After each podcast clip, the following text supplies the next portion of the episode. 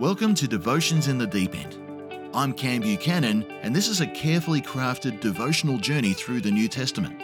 Let's venture into deeper water as we consider what it means to follow Jesus in the world we live in now.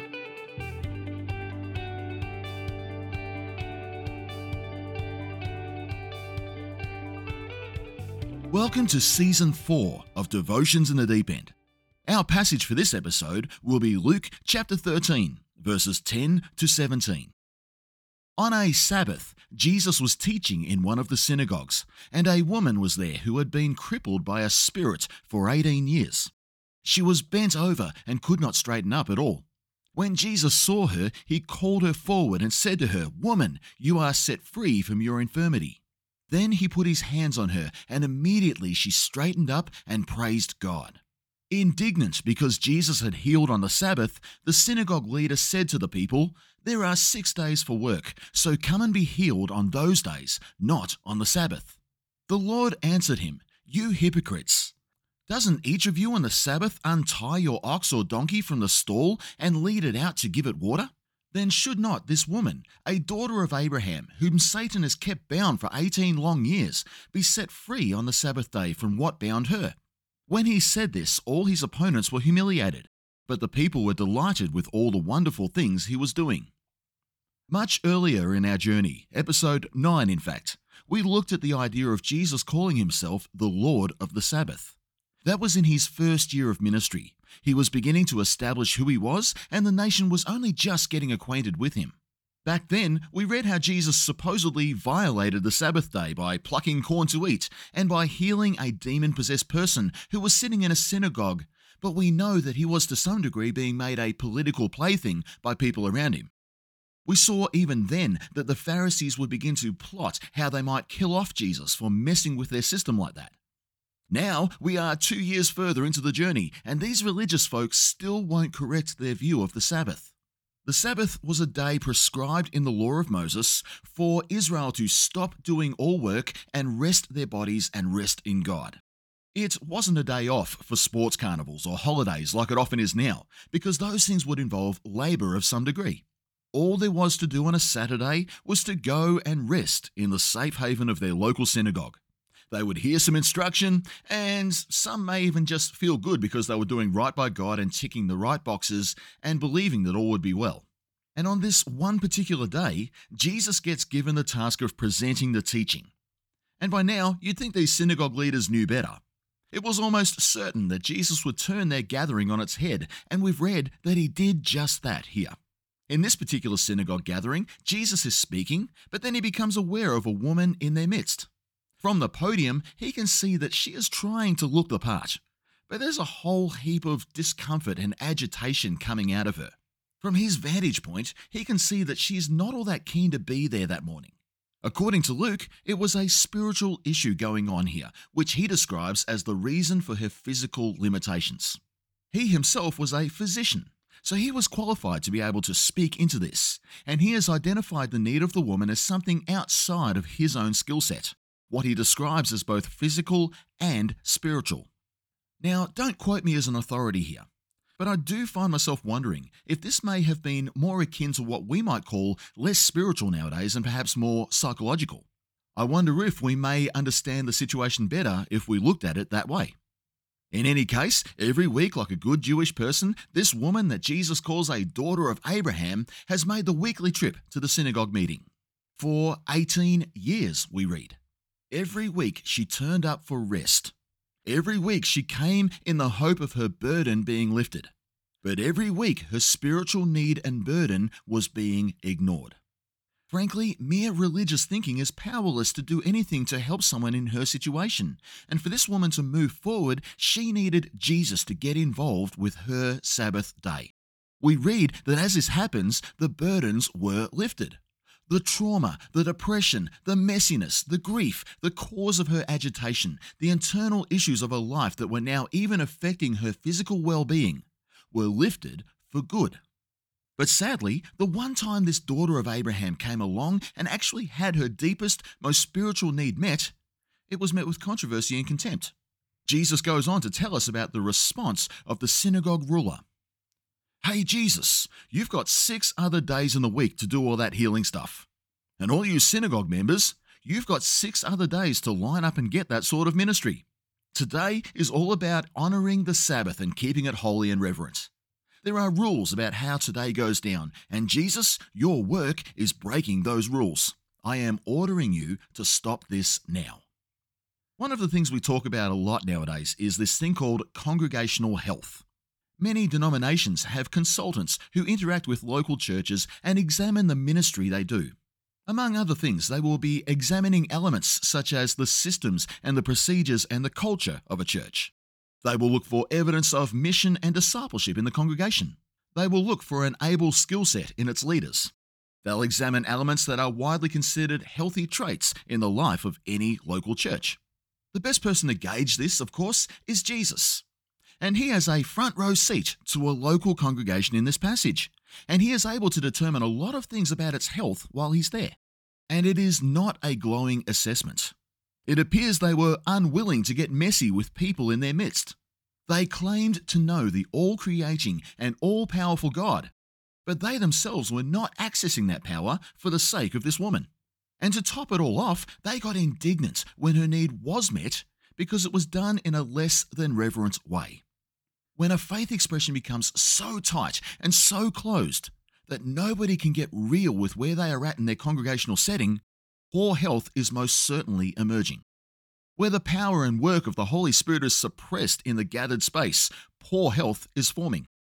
When a congregation rolls its eyes at the difficult people who walk in the door, who make the place messy as they grapple with their stuff before God in their midst, poor health is forming. When we read the Gospels, we clearly see that Jesus did some of his best work on the Sabbath.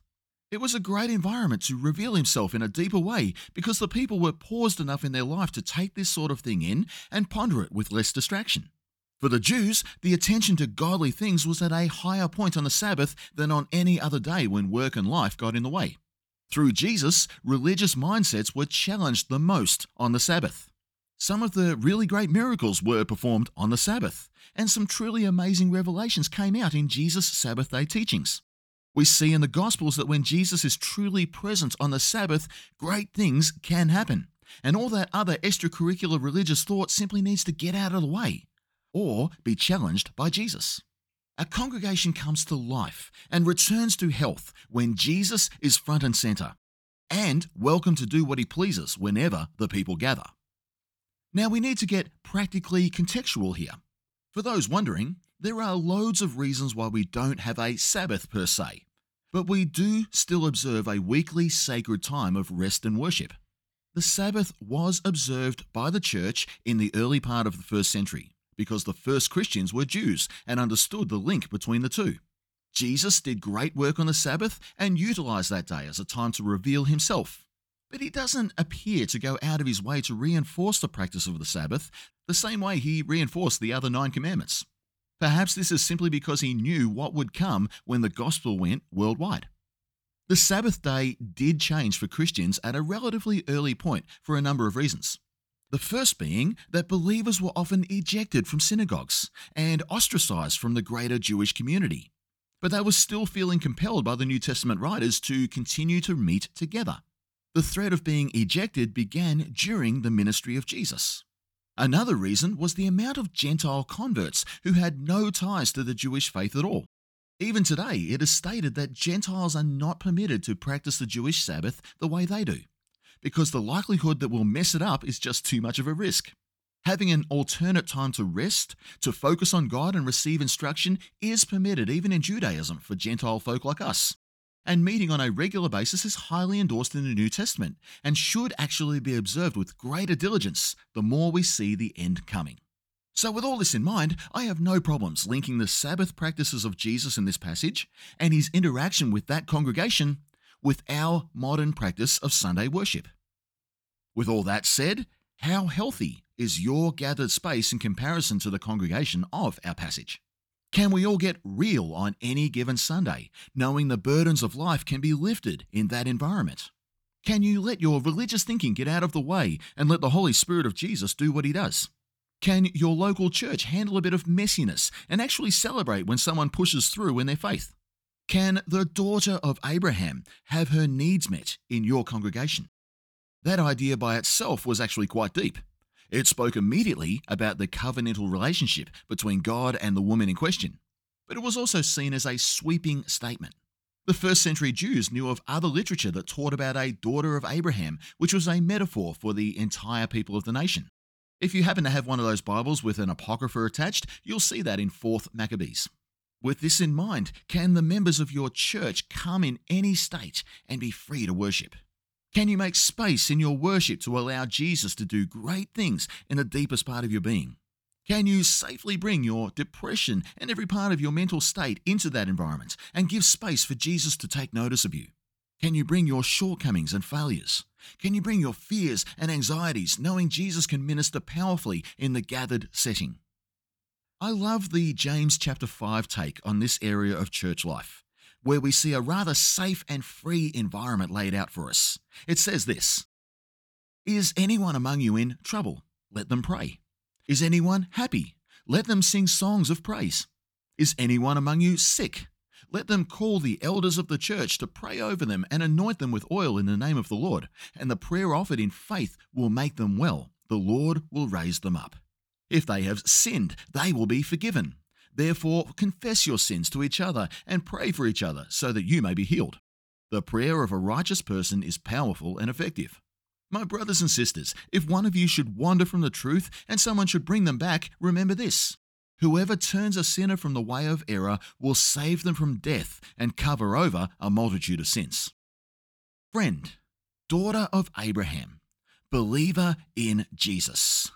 You have permission to bring all that burdens you to the presence of Jesus so that you can find the rest you really need.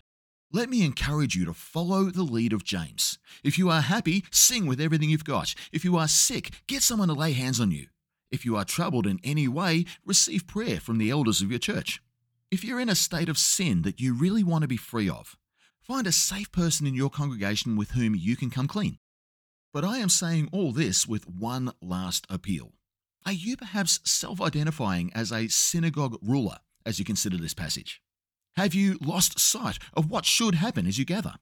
Have you gotten more enamored with order and reverence and the extra biblical rules of the gathering that you are part of or lead?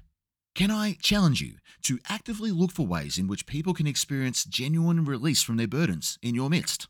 Can I call on you to extend greater permission for things to get a little more messy if they need to be for that to happen? The daughter of Abraham needs rest. That means those present and those still to come.